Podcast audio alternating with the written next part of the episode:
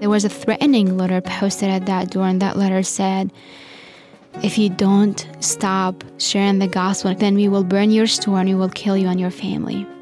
Danya Yadago's father wasn't intimidated by the people who were threatening him and his family in their Middle Eastern country. He just used to look at them and said, You know what? I have a big God who not even a hair of my head will fall without his permission. He has called me to be here. He has called me to share the gospel, and I will keep doing what God has called me to do. And you do whatever you think you want to do because I know that this is what God called me, and I'll keep doing it.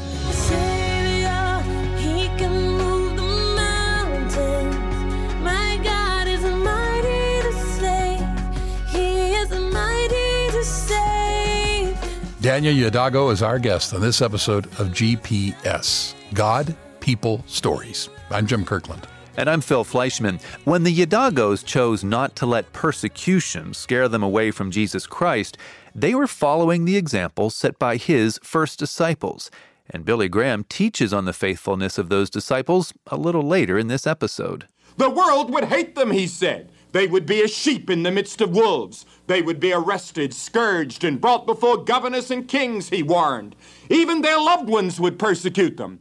Christians have been suffering for Christ through the centuries because they understand what he did to save them from their sins. You can learn how Jesus saves you from your sin by going to this website, findpeacewithgod.net. That's findpeacewithgod.net. GPS. God. People. Stories. My name is Danya Yadago. I am originally from the Middle East. I was born in a country where about 98% of the population are not uh, Christians. So often Christians were persecuted for their faith. Danya's story involves several different countries, but we can only mention one of them by name, and that's the United States. You see, Danya works for the ministry Samaritan's Purse, and mentioning any of the other countries in her story could jeopardize her coworkers in those countries. The first country in Danya's story is the one in which she was born in 1993. My family wanted to move to find a better future for our family because the circumstances in my country were not very good. So they wanted to take their kids to go to another country, finding a better future for us. But instead of their situation getting better in that second neighboring country, it got worse. Because we were not citizens of that country, it was very difficult for my dad to find a good job to support our family. And I remember oftentimes, uh, because my dad's job was not good, we did not have even food to eat. And as a child, so many t- nights I had to sleep without eating anything. And sometimes, if we were to have food, it used to be only raw onion and bread. We lived in a room that was empty, it was dirty, we did everything on the floor. We didn't have money to buy couches or beds. Unlike most of the other people in the country where they were living, the Yadagos were not Muslim, but they weren't Christian either. They really didn't hold to any faith.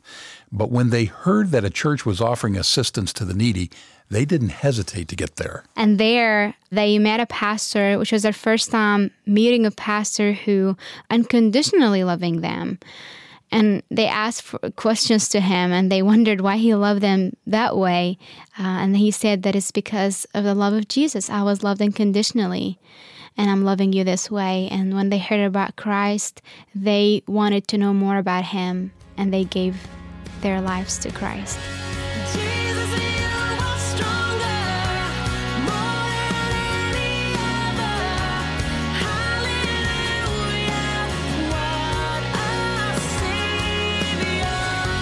After they gave their lives to Christ, Danya's parents began teaching their children to turn to God for all of their needs. They also started doing ministry work through the church where they first were introduced to Jesus. They used to go do home visits, uh, pray with people, and evangelize to people as well. And eventually that prepared them to the bigger evangelism that was going to happen in my own country. We'll get to that bigger evangelism part of Danya's story in a few minutes. But first, a story of God's remarkable provision for the family. Every night before I go to sleep, I used to ask Him for so many things. I was, Lord, please provide our needs. Please give us food to eat. Please give us clothes. Please give us toys and, and think, basic necessities that we need. and I used to go to bed not knowing what's going to happen, but trusting that the Lord would take care of us. So as I was praying for these things, uh, our family had a very specific need And this need was to have something to help them hear the news back in our home country because at that time we were not living in our own home country. So we wanted to hear the news and also to listen to a Christian radio station in a part of the world where it's hard to uh, be a Christian. Countries where it's hard to be a Christian are the very places that the Christian ministry Samaritan's Purse does a lot of its work. And when Danya was about five years old, Samaritan's Purse brought its Operation Christmas Child outreach to her country. Operation Christmas Child invites people in the United States and lots of other countries too to fill shoe boxes with small gifts for children. Then they distribute those shoe boxes along with the story of Jesus to children living in difficult circumstances around the world children just like Danya and her brother. As I was walking to go get my shoebox, it felt as though there was an explosion of joy in my heart because I was so excited. I have never felt this kind of joy before honestly i was, was so, so, excited my heart was racing and my hands were shaking from excitement and i made my way through to receive this beautiful shoebox and then that man pulled a beautiful shoebox from that brown box and he handed to me when I put my hands in that box and I looked at it, I just could not stop smiling. It was a very, very special day for me. So I wanted to open it right there and then. But my mom uh, told me that I had to wait until I go home and open my shoebox. Uh, we finally made it home and we sat as a family to open the shoeboxes that we received. And honestly, I can't remember my family coming together with excitement like this, all sitting together. And if you can picture the room that we were sitting in, it was gray, it had no color. We were doing everything on the floor. We were all sitting in the floor, a family sitting on the floor and the whole family is excited as we're pulling these items from those shoe boxes. We're yelling every item from that shoe boxes. And I remember pulling hygiene items like toothbrush, a soap that smelled so good, um, a, a new washcloth that our family needed, school supplies. And I remember being so amazed to see decorated pencils because I've never seen decorated pencils in my life at that time. uh, I couldn't understand why someone would spend so much time in decorating a pencil. Every item Danya and her brother pulled out of their shoebox was just one more reminder of God's provision. That alone probably would have been enough. But she says God was not done. There was another small box inside the shoebox that we received, inside that Operation Christmas Child shoebox. As we pulled this small box out and we opened it, we pulled an item from it. And as we realized what this item was, we could not believe our eyes because inside that small box, there was a mini, fully functional radio. Out of million of shoeboxes, why would that shoebox come specifically to the family that needed it the most? Honestly, as a child, I just, when I saw that, I saw that the prayers that we put and all the faith that we put, God answered those prayers. He's the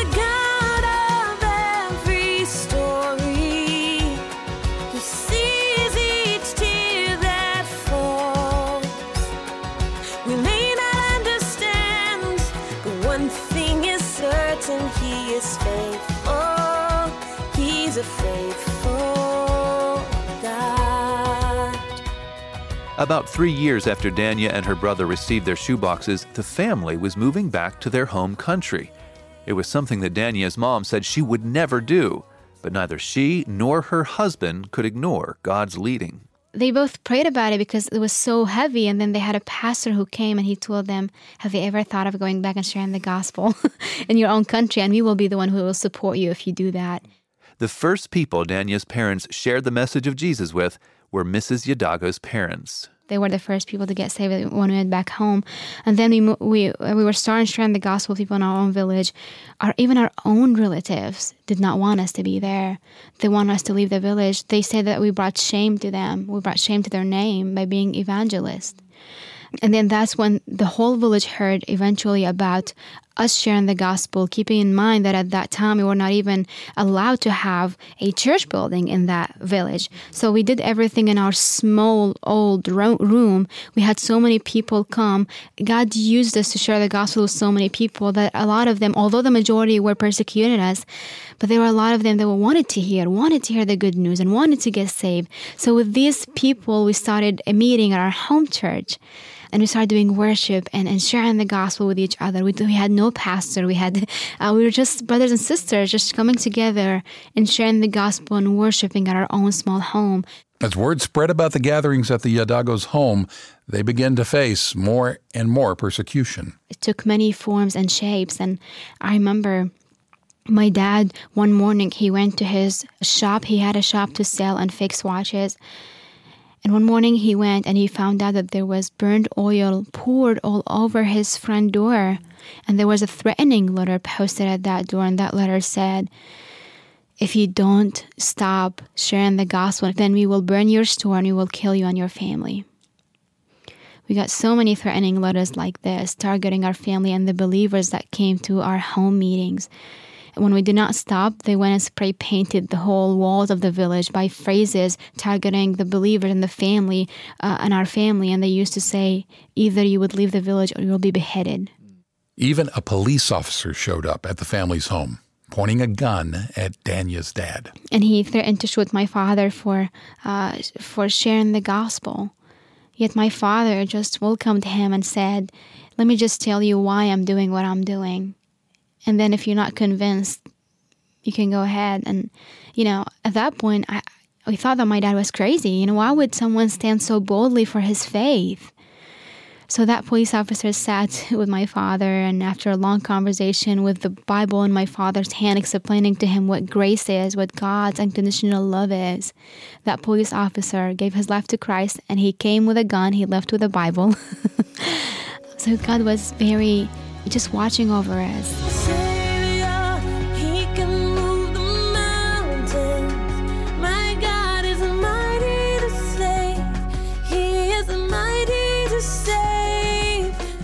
Clearly, Danya's dad wasn't intimidated by the people who were threatening him and his family. He just used to look at them and said, You know what? I have a big God who not even a hair of my head will fall without his permission. He has called me to be here. He has called me to share the gospel, and I will keep doing what God has called me to do.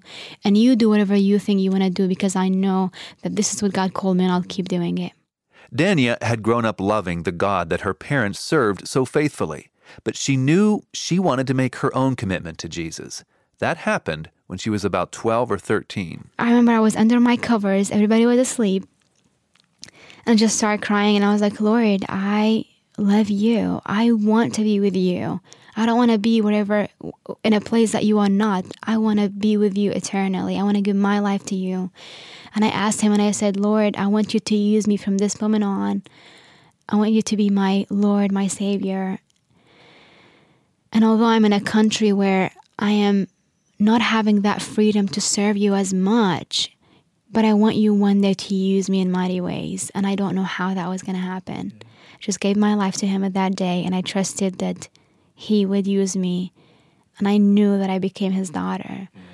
Um, so it was definitely a personal decision. When Danya made that decision for Christ, the country in which her family was living was in the midst of war. And because of the war, people were no longer able to come to the Yadagos house church. And the Yadagos weren't able to travel to share their faith. Before the war, though, that was a very different story.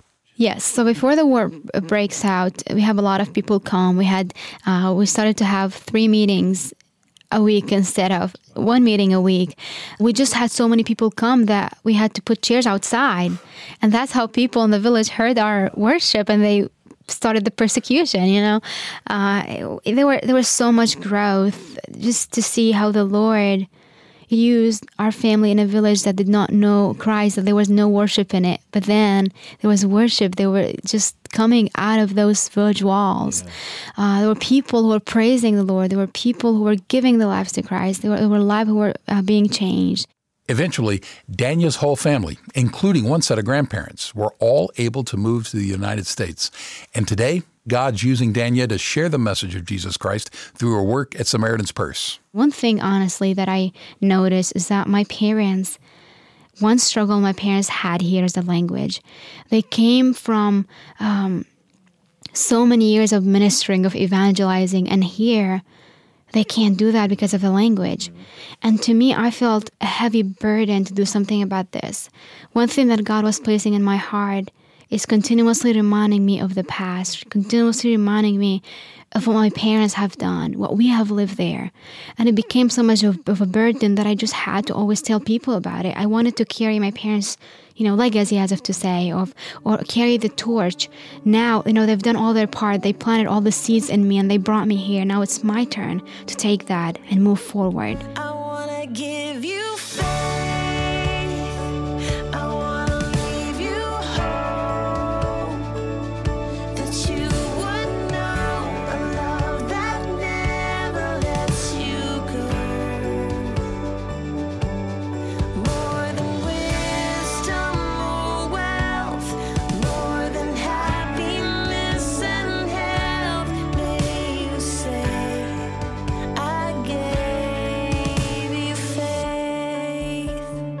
In the most difficult situations, Dania and her family experienced the peace and purpose and joy that you can only experience when you have surrendered your life to Jesus.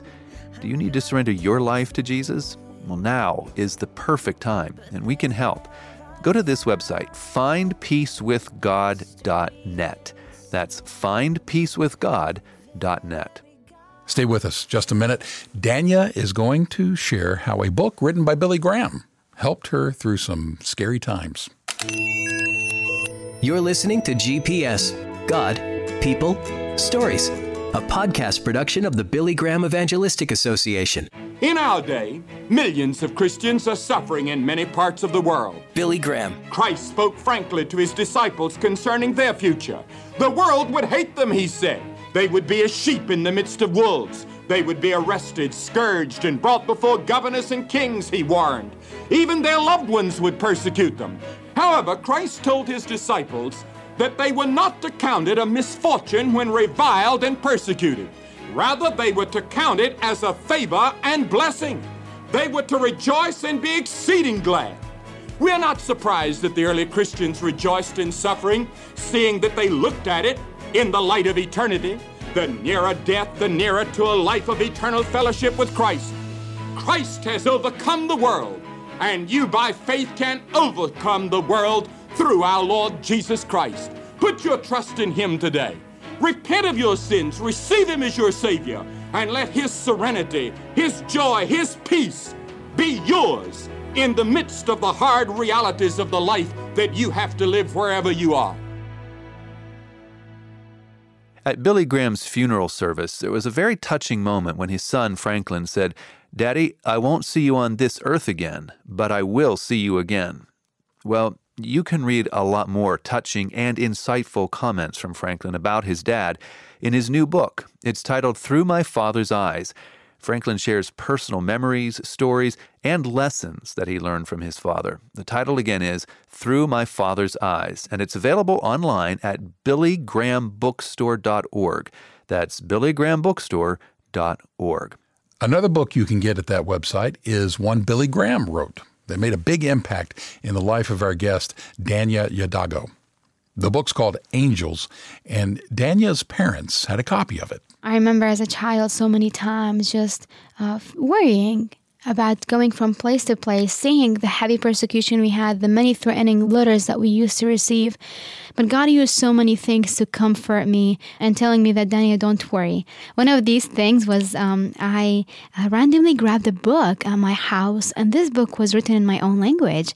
And it was Angels, and I read the name, and it was Billy Graham. At that time, I didn't know who Billy Graham was until I, uh, you know, until later on. But I opened the book keep in mind I'm not even a reader, but those stories just caught my attention. I wanted to read and read more. And I still remember till this day all the stories that I've read of how God used his angels to protect his people. Now, yes, there are people who die for the sake of Christ. You know, we could have easily been dead. But when God's will is to keep his children, to further his glory, you know, to, to further his kingdom, he protects them using his angels, you know, and that was definitely something that I kept for so long and I treasured for so long. And a reminder that you can get your own copy of that book by Billy Graham. Just go to billygrahambookstore.org and search for the title, which is Angels. It was an absolute joy for us to spend some time and be encouraged by Dania, and we want to thank her for sharing how God has worked in her life. We also would like to thank you for listening and for sharing what you hear here on GPS with your friends. I'm Jim Kirkland. And I'm Phil Fleischman. GPS, God, People, Stories. It's an outreach of the Billy Graham Evangelistic Association. Always good news.